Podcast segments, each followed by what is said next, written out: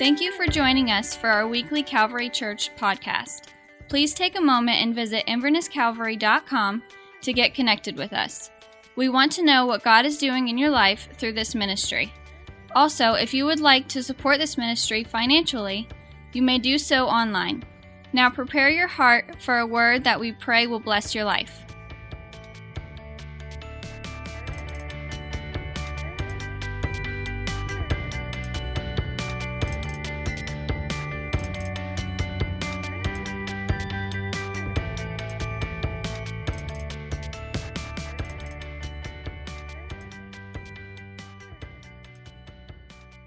Well, today we are going, I'm going to share with you uh, a, a, standalone message that actually is going to kind of use, we're going to use it for a springboard for a series of messages that I'm going to share uh, in, in, in the month of May. And um, I want to share with you a message called For I Have Commanded. And uh, it is it is, it is the Lord speaking something to us, his people. Now, I'm just going to take you a little bit into my world. Last week, of course, was Easter. Now, and on, on Easter, um, you know, you really just try to over prepare on Easter. You know, you're worried about all the, the little things you're praying. You know, Lord, I, I bind up the demon that gets into the soundboard sometimes. Okay, God, I bind that thing. We cast it out. Lord, all technological demons go in Jesus' name, okay? You know, and, uh, uh, you know, we're like prophesying to alarm clocks for all of our volunteers. Uh, may the alarm clock sound the alarm, God, sound the alarm, and may they get here on time and early and, and do what they're supposed to do, you know. And so sometimes on Easter Sunday morning, there's just a lot going on in the mind of the pastor. We're smiling, we're shaking your hand, but we're we're we're down the road somebody uh, somewhere else sometimes. Uh, uh, but in worship in first service last week, God dropped this thing in my spirit for this message. And because uh, I've been asking the Lord, I said, Lord, what would you have me to share? Uh, and and we got something great planned next week. Um, uh, but I said, Lord, what would you have me to share? And the Lord spoke this to me, and, and then spoke a statement to me. Uh, and he said, I want you to preach 1 Kings 17. Okay, I got that in worship. I'm like, which verse? And God's like, all of it. So get your Bible to 1 Kings 17. We're going to read the whole chapter. You're like, we are going to be here. Man, all the Baptists are going to be gone from the buffet. it's not going to take that long. It's not going to take that long. Um, but I'll tell you how important it is when you understand what the Lord spoke to me. Because I believe that there are believers here today who have a beautiful yes in their heart toward God. I believe that you here today, many of you who've made God the Lord of your life, you have a beautiful yes in your heart toward whatever God has called you to. This is what the Lord said to me. He said, My people have a yes in an aching heart. My people have a yes in an aching heart. And I believe today God wants to release a balm to your heart today. Now, if you're an unbeliever here today, and you're listening in, I want you to know that God will speak to you in this message as well. Especially right at the very end. You're going to see something about God that, that maybe you don't see often, especially from the perspective of somebody who doesn't believe. So, I believe today that God is releasing a balm on the hearts of believers through this message. So, 1 Kings 17 is, is, is about a man named Elijah. It's really his grand inter, introduction. And he was, uh, and is, I should say, one of the greatest voices of God that the earth has ever seen. And by the way, the earth will see him again. because Elijah actually never died. Chariots of heaven came and picked him up in a whirlwind, carried him home, and God has an end time assignment, and Elijah will come again. He's still alive. One of two witnesses that will return in the last days. But twice in this chapter, all about Elijah, God specifically uses the words, I have commanded. Now, several other times it's implied. So you can make note of those times of implication. But we're going to examine the early ministry of Elijah and learn about the specific commands to a person God wants to use.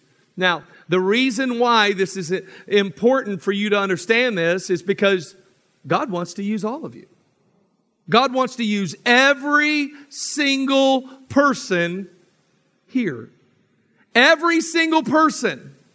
But He wants you to, wants you to do it from the right perspective. He wants you to have the right kind of expectation. You can write this down if you're taking notes. This is a, a, a bad expectation always leads to disappointment. Bad expectation or a wrong expectation always leads to disappointment. Like going to Disney World. If you think that is fun in July, you are wrong. Or you are six.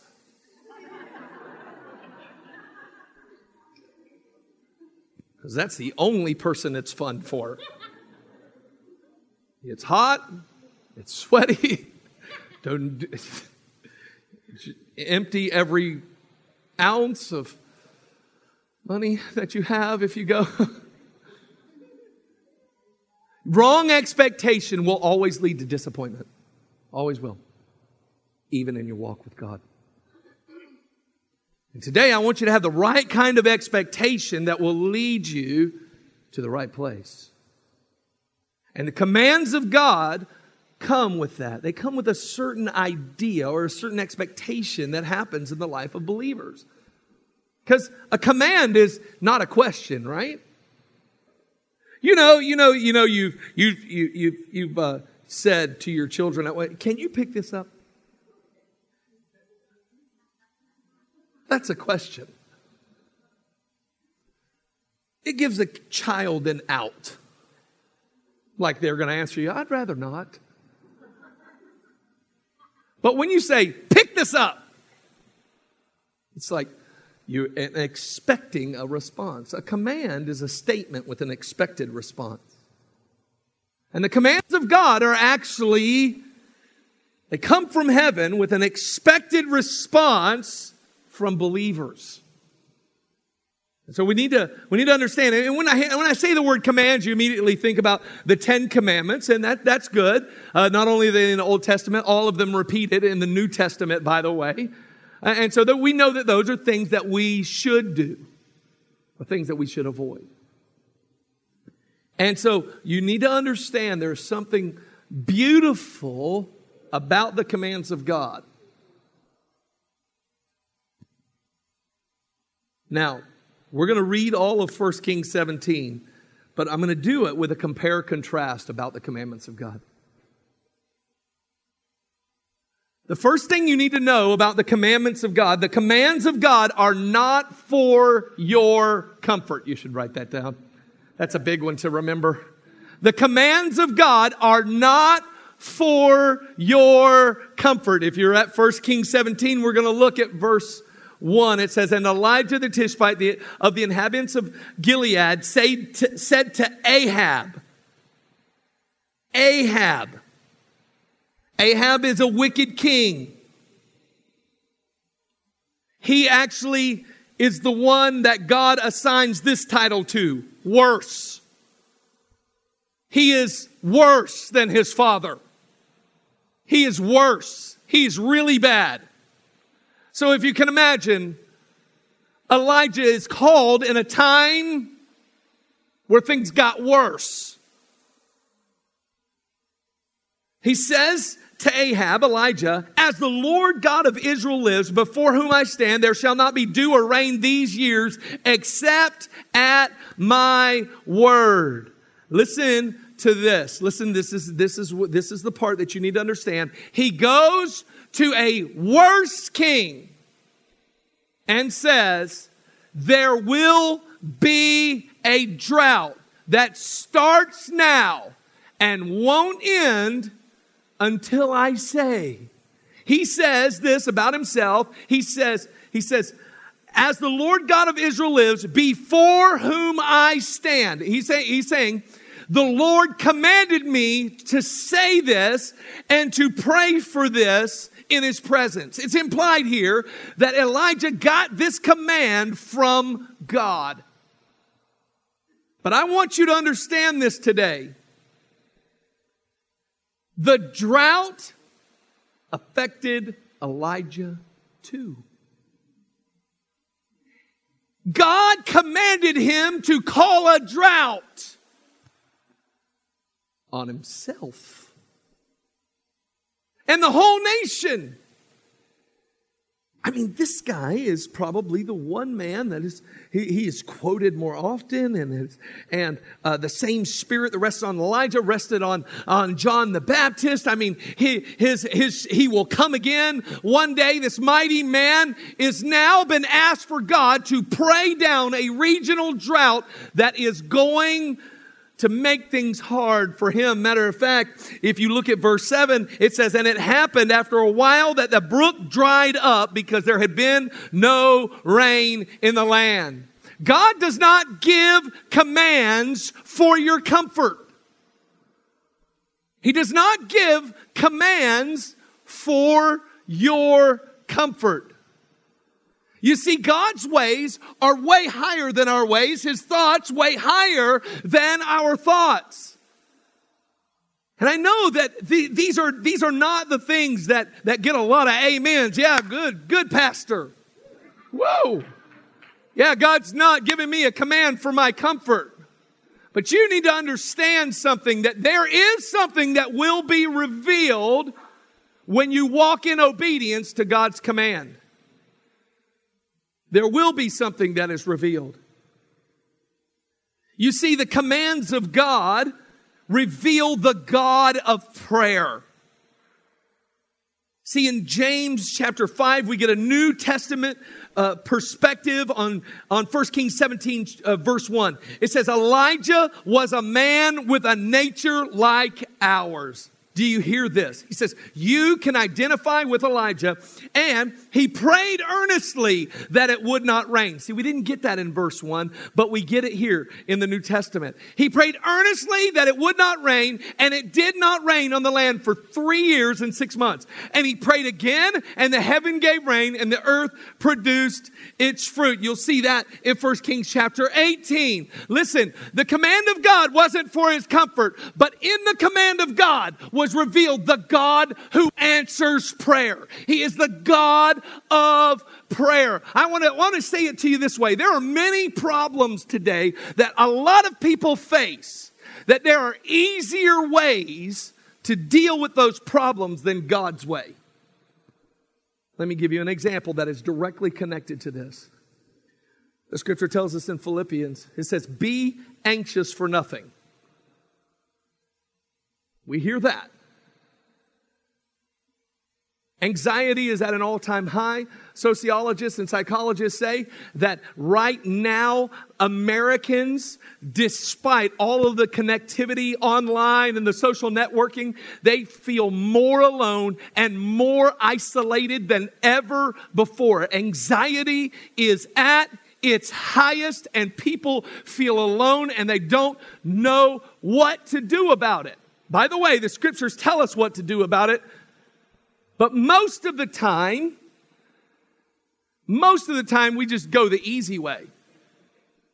Another bottle of wine, another drink. I'll just get high. Stronger prescription drugs. That's how I'll deal with my anxiety. But you know, the Bible has a prescription for, uh, uh, the, uh, for anxiety. You know what it is? Be anxious for nothing, but in everything, with prayer and supplication, with thanksgiving, let your request be made known to God. And the God of heaven, He will release peace and it will garrison you. It will guard you. God's answer to, uh, to anxiety is prayer. Our answer is a shortcut for our comfort. And I'm telling you right now, if you ever want to come into a place of real peace, you won't find it in a bottle. You won't find it in a pill. You will find it in the place of prayer.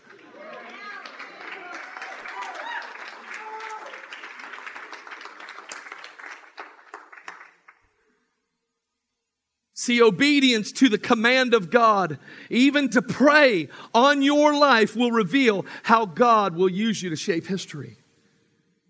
Obedience to the command of God on your life will reveal how God will use you to shape history. That is why we are so committed to Thursday night prayer.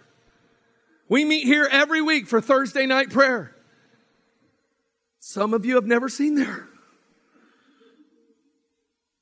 Let me just give you the command. The scripture says, pray without ceasing. It is a statement made by God with an expected action in return. You say, well, I can't make it. Never?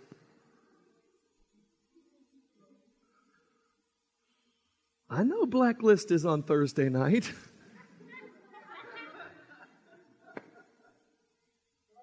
It'll be just watch it the next day on NBC on demand. Okay, I I don't know what you're watching or what you're doing. I don't know what your plans are, but but never. See, there's an easy way, but see, God's commands are not given for our comfort. They're not given for our comfort, but they do reveal the God of prayer. One of the greatest pictures of corporate prayer and why it's so important was actually when Moses and Joshua were walking together. And, and God said, You send Joshua down with the army, Moses, and he's gonna, he's gonna go down there and he's gonna win the fight if you will take that staff and hold it over your head. And if you can keep that staff up, held up over your head, they will prevail. But Moses, by himself, his arms started getting tired. But then there was Aaron and a man named Hur who got a good idea. They said, We're going to give you a rock to sit on, Moses. Hello, the rock of Christ Jesus. If your prayer is not based on Jesus, it will not last. And then these brothers went and stood right beside him and grabbed his arms on both sides and held him up. And when when the staff or the rod of God was lifted high over those who were battling, they prevailed. And I want to tell you this when the church decides to link arms and lift up the power of God, which is His declared word and the move of His Spirit, and we stand an arm in arm and we say, God, you didn't give me a command to pray because you were interested in my comfort. You're interested in revealing that you are the God who answers prayer. You will come and you will stand and listen. I'm, I'm believing with all of my heart. Heaven is going to shake this county through this church. But it happens when God's people say, God, it's not about my comfort. God, it's about your command. And your shoulders may grow weak from carrying the requests that come in. And you may say, man, this, this looks too big until God starts fighting the battle that you are believing for out in the world. See, the commands of God are not for your comfort, they reveal in this the God of prayer. Let me make another exciting statement. The commands of God are not for your promotion. The commands of God are not for your promotion. Verse 2 says, Then the word of the Lord came to him, saying, Get away from here and turn eastward. And notice this words, and hide by the brook Cherith, which flows into the Jordan. God's words to Elijah, God's voice to the king. He has just had an audience with a king And now God says, go and hide. Anybody ever been in the place where you feel hidden? Anybody? I, I know I have an important call. God's left, let me have audience with kings, but now I'm just in hiding. Because the commands of God are not about your promotion. Matter of fact, sometimes the commands of God are so uh, brilliant, even the place where He sends us to hide us tells us the story of why we're in hiding. See, He sent him to a brook called Cherith. Literally, it just simply means this cut. You might call it the brook of cutting. It, it's called cut because it's literally describing erosion. What water does over a period of time, it separates the land. So God tells his man, the one that he wants to use to shape history, go down to a brook of cutting. Go and hide in a place of cutting. I want you to understand that sometimes the commands of God are hiding you because there are things in our lives that need to be cut away by the water and the presence of God. They are the unnecessary things, those things that if we carried them into our callings, it would certainly shipwreck that calling we have to allow the commands of God not only to lead to the transformation of the people that we're called to, but must first allow the hand of God and the command of God to lead us to transformation. He had to cut some things away in a place of hiding. I'm telling you today, church, that God in His grace will take you and hide you to form you and make you so He can release you. But what do you learn in the place of hiding? Here's what you learn the commands of God reveal the God of provision. And it's not about your promotion, but you in that place will reveal the God of provision. And it says, and it will be that you shall drink from the brook, for I have commanded the ravens to feed you there. So he went and did according to the word of the Lord, and he went and stayed by the brook Cherith, which flows into the Jordan. The ravens brought him bread and meat in the morning, and bread and meat in the evening, and he drank from the brook. Listen, here's what this means. Here's what this means. God, in this, in this, this, this seriously, this weird circumstance, takes something that its nature is to steal for itself and he uses the words which are in the title. He said, I have commanded ravens to feed you there. They are not by nature giving birds. Drive up and down any road in Citrus County, find any citrus, any any roadkill, there will be crows fighting with buzzards. They want to they want to steal for themselves, and it's for themselves. Uh, uh, uh, what's the application to us? That God will take people and organization and things who are by nature self centered, and in the midst of it, bless you by them. You could be at a job and your boss hates everybody else, and for some reason you have favor. You say, I don't know why. It's just a raven. I'm, I'm over here hidden. I'm over here allowing God to cut on me, and He's doing a deep work in me. But there's this favor coming. People will accuse you. You must be brown nosing. What are you doing? Nothing. I'm just hiding. I'm just hiding. And what do you find in the place of hiding? The God of the God of provision. He feeds him there night and day and takes something with a contrary nature and blesses him because he said, God, your commands aren't about my promotion. But when I'm not concerned about my promotion, you'll show up and be the God of provision. That's a good word for somebody right over here. That's everywhere. I heard a story about a pastor, and that pastor heard the voice of the Lord, said, I want you to move out of full time pastoring and go into itinerant uh, ministry. That means that you will go and you'll preach in different churches and maybe conduct revival meetings and, and do different things like that. And then God said this However, you may not promote yourself. Don't even make one phone call.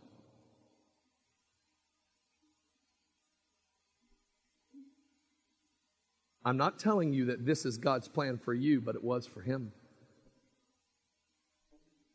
And supernaturally, God would give him like one a month. And then at one, God would speak to somebody and they would supernaturally, their whole budget would come in in one meeting in these little small places.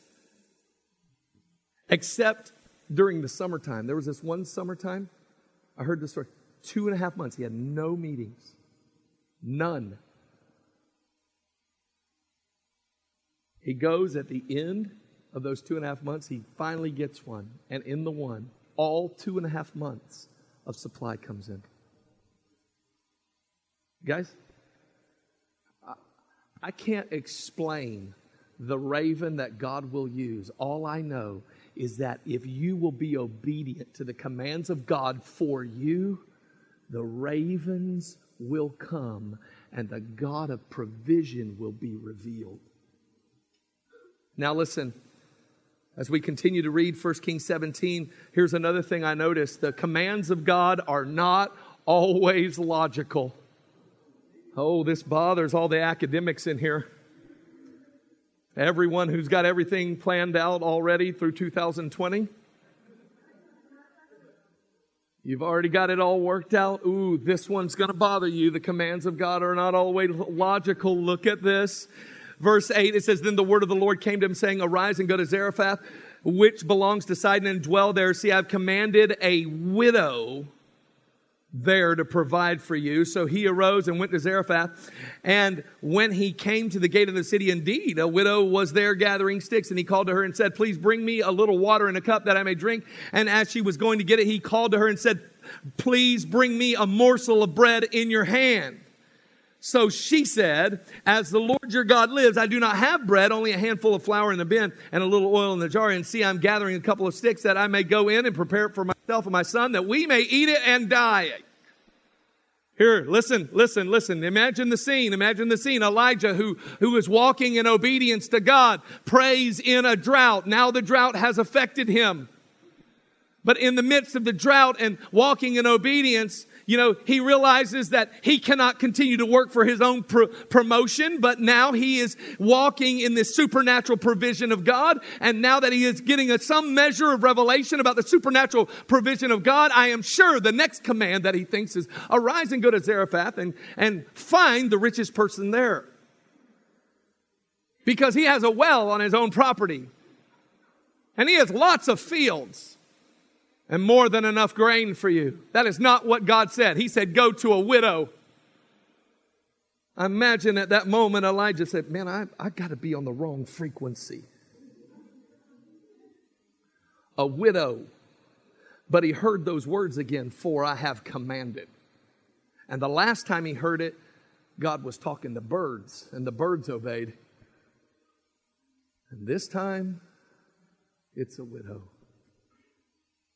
I can remember back in the year 1999. I called my, my immediate boss and her boss's boss in, and I said, I'm going to be leaving the company. God's placed a call on my life for ministry. They said, Well, do you have a position? It's like, no. I don't. He said, um, what are you going to do? So a, I said, I'm going to start a business that I have never, ever, ever done before. He said, Oh. This boss of my boss looked at me and said, You're going into ministry? I said, Yes. I said, I know God's put a call on my life to be a pastor. And he looked right in my face and said, Don't you know that it is the job of the church to keep its pastors poor?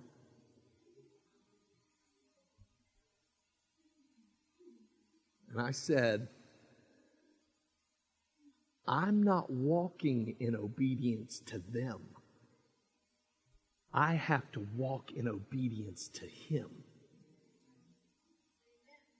And it was in that same moment God said, Sell your house. I tried that six months before, and the, the sign, God blew the sign down the street, five blocks. I found it five blocks away. This time he said, Sell it, and four days later there was a bidding war on my home. I'm like, Ooh, God's on the move. Nine months later, we got the call to come here. I want you to hear that. Nine months, a time of birthing. When the command wasn't logical to leave, the surety of retirement and pay, and I, at the time, had a nine month old baby. And by the way, people with their first child know nothing.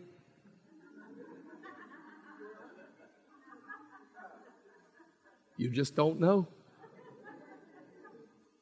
And you're just, I mean, you just like everything. It's like I picked up my newborn daughter. I had a two door Mitsubishi Eclipse. I knew nothing. As soon as I put the car seat behind my seat, I didn't fit in the car. You know nothing. You know nothing. And with a nine month old baby, I knew one thing that the commands of God are not always logical. And God met our needs over those nine months.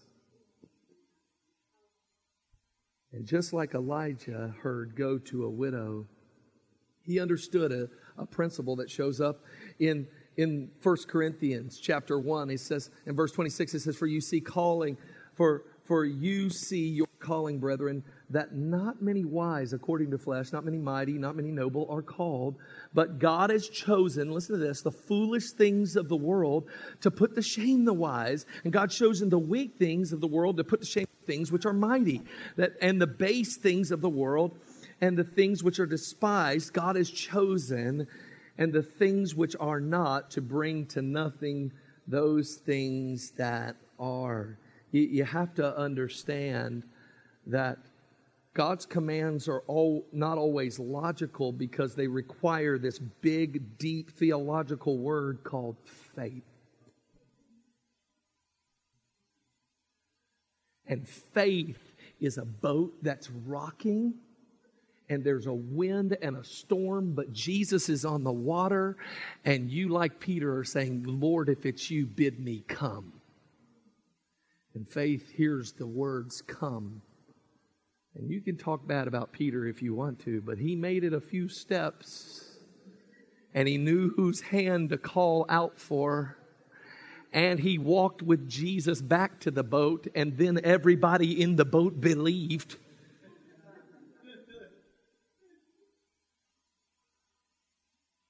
It's not always logical.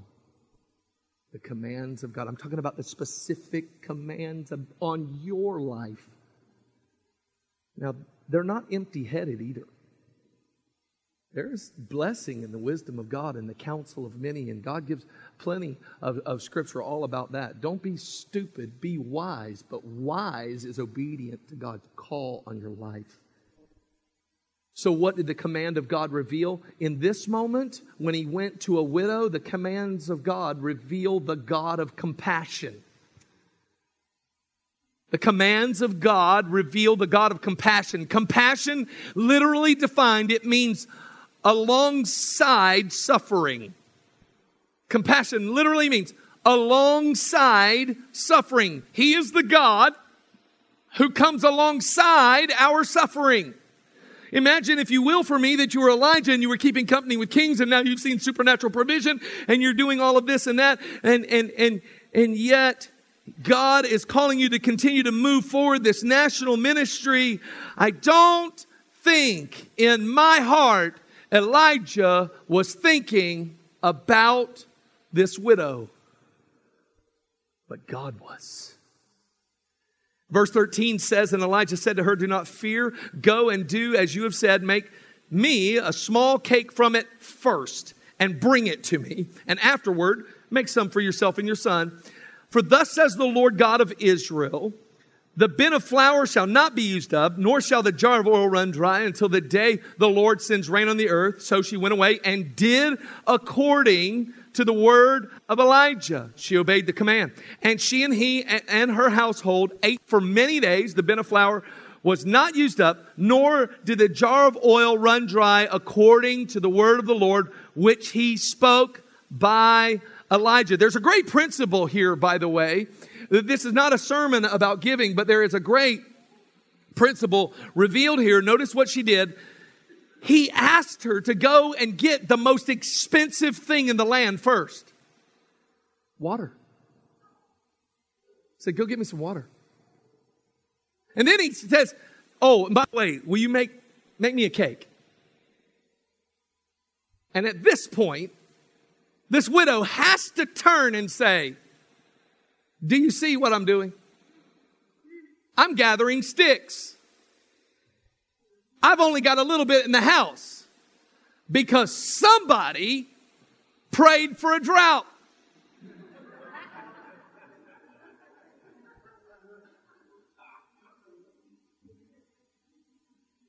So we're going to eat it and die.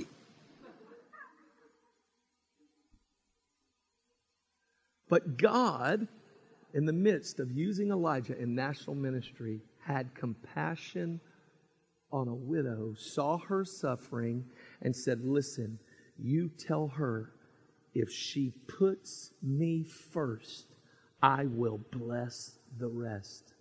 That's why we return the first 10% to the house of God and God supernaturally blesses the rest. The commands of God are not always logical, but they reveal the God of compassion who wants to meet your needs and exceed the atmosphere in which you are living.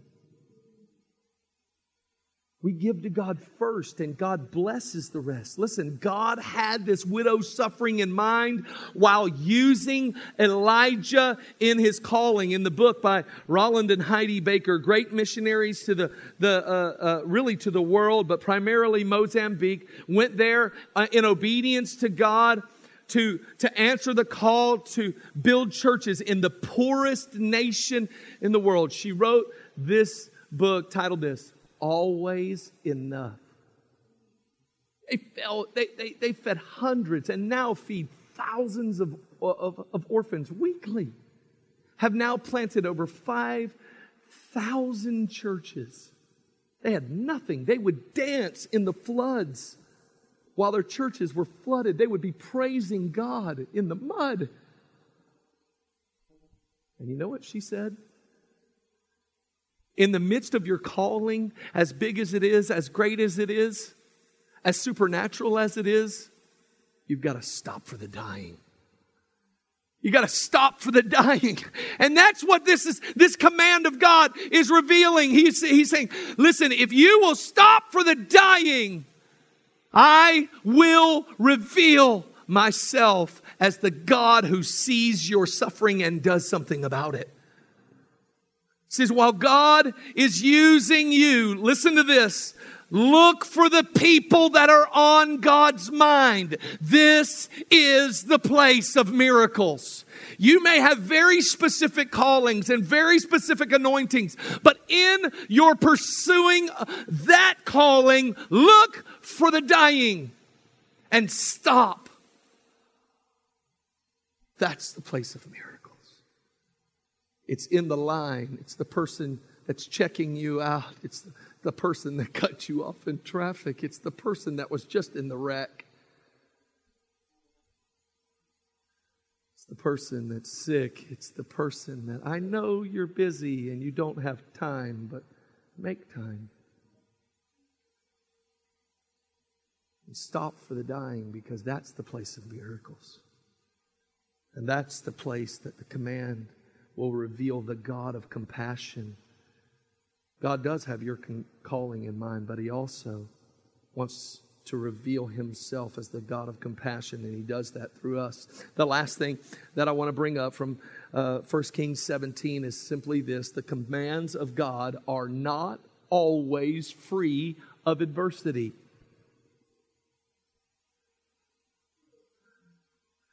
See, I, I felt like, and before we get any explanation, I felt like many of you uh, followed the command of God to come to this place or come to this region, and you knew it was God, and you knew it was you knew it was Him leading you here. But then adversity showed up. You say, what's the adversity in this story? Oh, this one is a big one. 1 Kings 17, 17 says, Now it happened after these things, after all of these miracles, that the son of the woman who owned the house became sick, and his sickness was so serious that there was no breath in him. So she said to Elijah, What have I to do with you, O man of God? Have you come to bring my sin to remembrance and kill my son? The woman's son died, and she said, It's your fault. It is your fault. That's, that was her perspective. Anybody ever had one of those curveball moments you didn't, didn't see it coming? Things are kind of moving along. God's doing a work in your life. You didn't see this one coming, and then all of a sudden, it's your fault. You're like, what did I do? I can imagine if he was a lot like us, he would say, You know, woman, you got flour and oil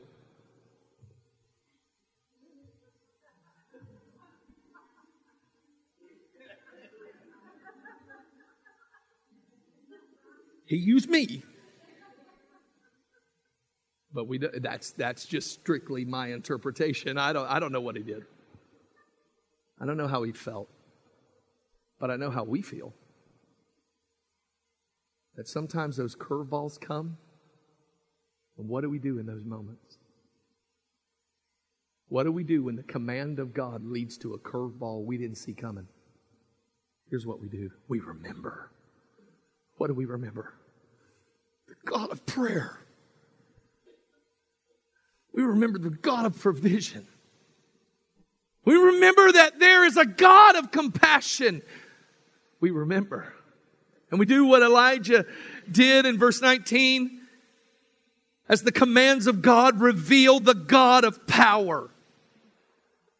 He says to her, Give me your son. So he took him out of her arms and carried him to the upper room where he was staying and laid him on his own bed.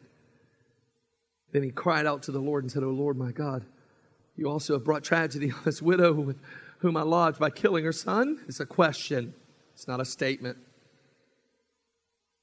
And he stretched himself out on the child three times and cried out to the Lord and said, Oh Lord, my God, I pray, let this child's soul come back to him.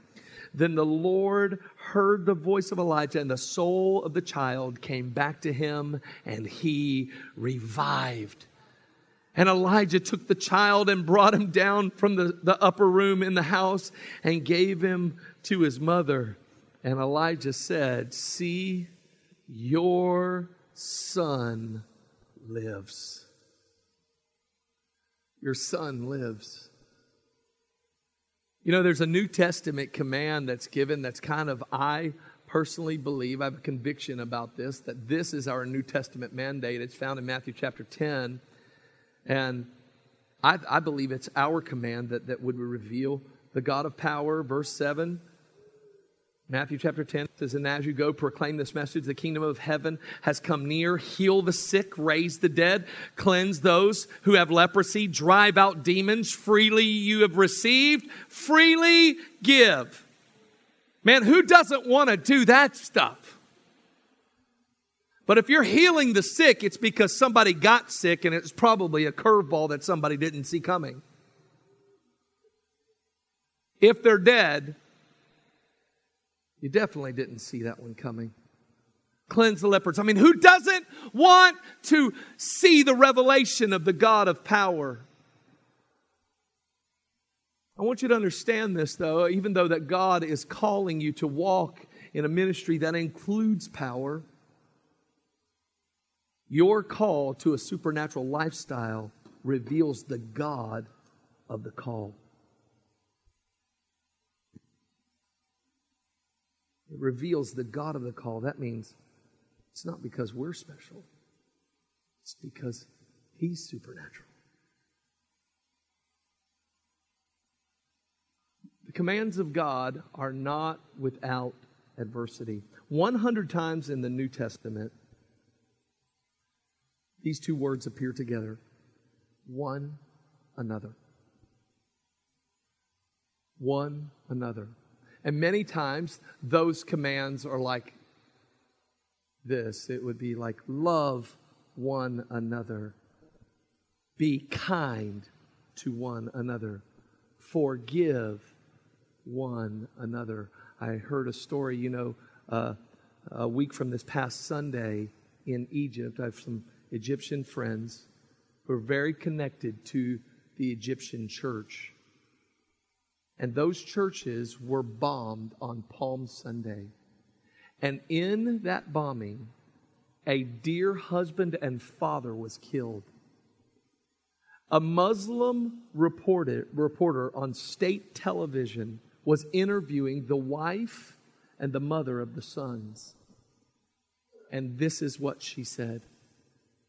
She said, Oh, that I wish those who perpetrated this act were listening now. I have this message for you. We forgive you. We forgive you. Her and her sons, in the moment of greatest loss, were literally yelling to the screen we forgive you. We do not hold you for this atrocity. We forgive you. The Muslim man who was interviewing them yells out on live television. He said, Christians are made of steel. They are made of a supernatural substance which adversity does not seem to affect. And if those who perpetrated this crime had known the depth of forgiveness that you would offer, they would not have done it. He said, The Christians of Egypt are made of something else. They follow the commands of God. Not because it's easy, because it reveals the God of power.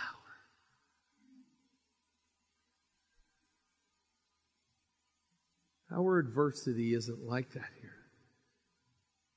You kind of got to overcome schedules, life, shopping, groceries. Getting your kids to school on time.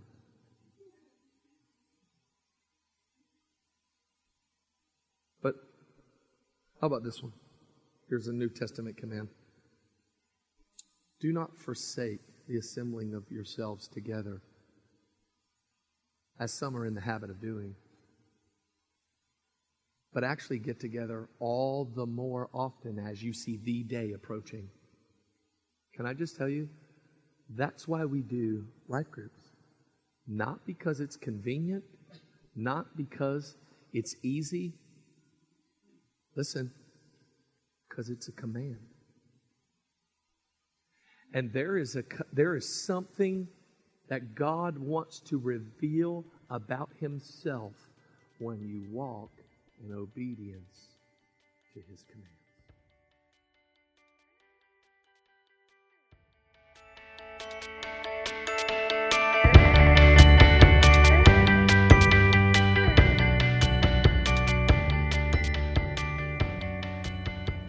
I hope you've enjoyed today's podcast from Calvary Church. Our prayer for you is that you experience all that God is offering through a relationship with His Son, Jesus Christ. Please take time to connect with us and share what God is doing in your life through this ministry. You can connect with us through our website, invernesscalvary.com, or by following us on Twitter and Facebook. Thanks again for listening to this message, and God bless.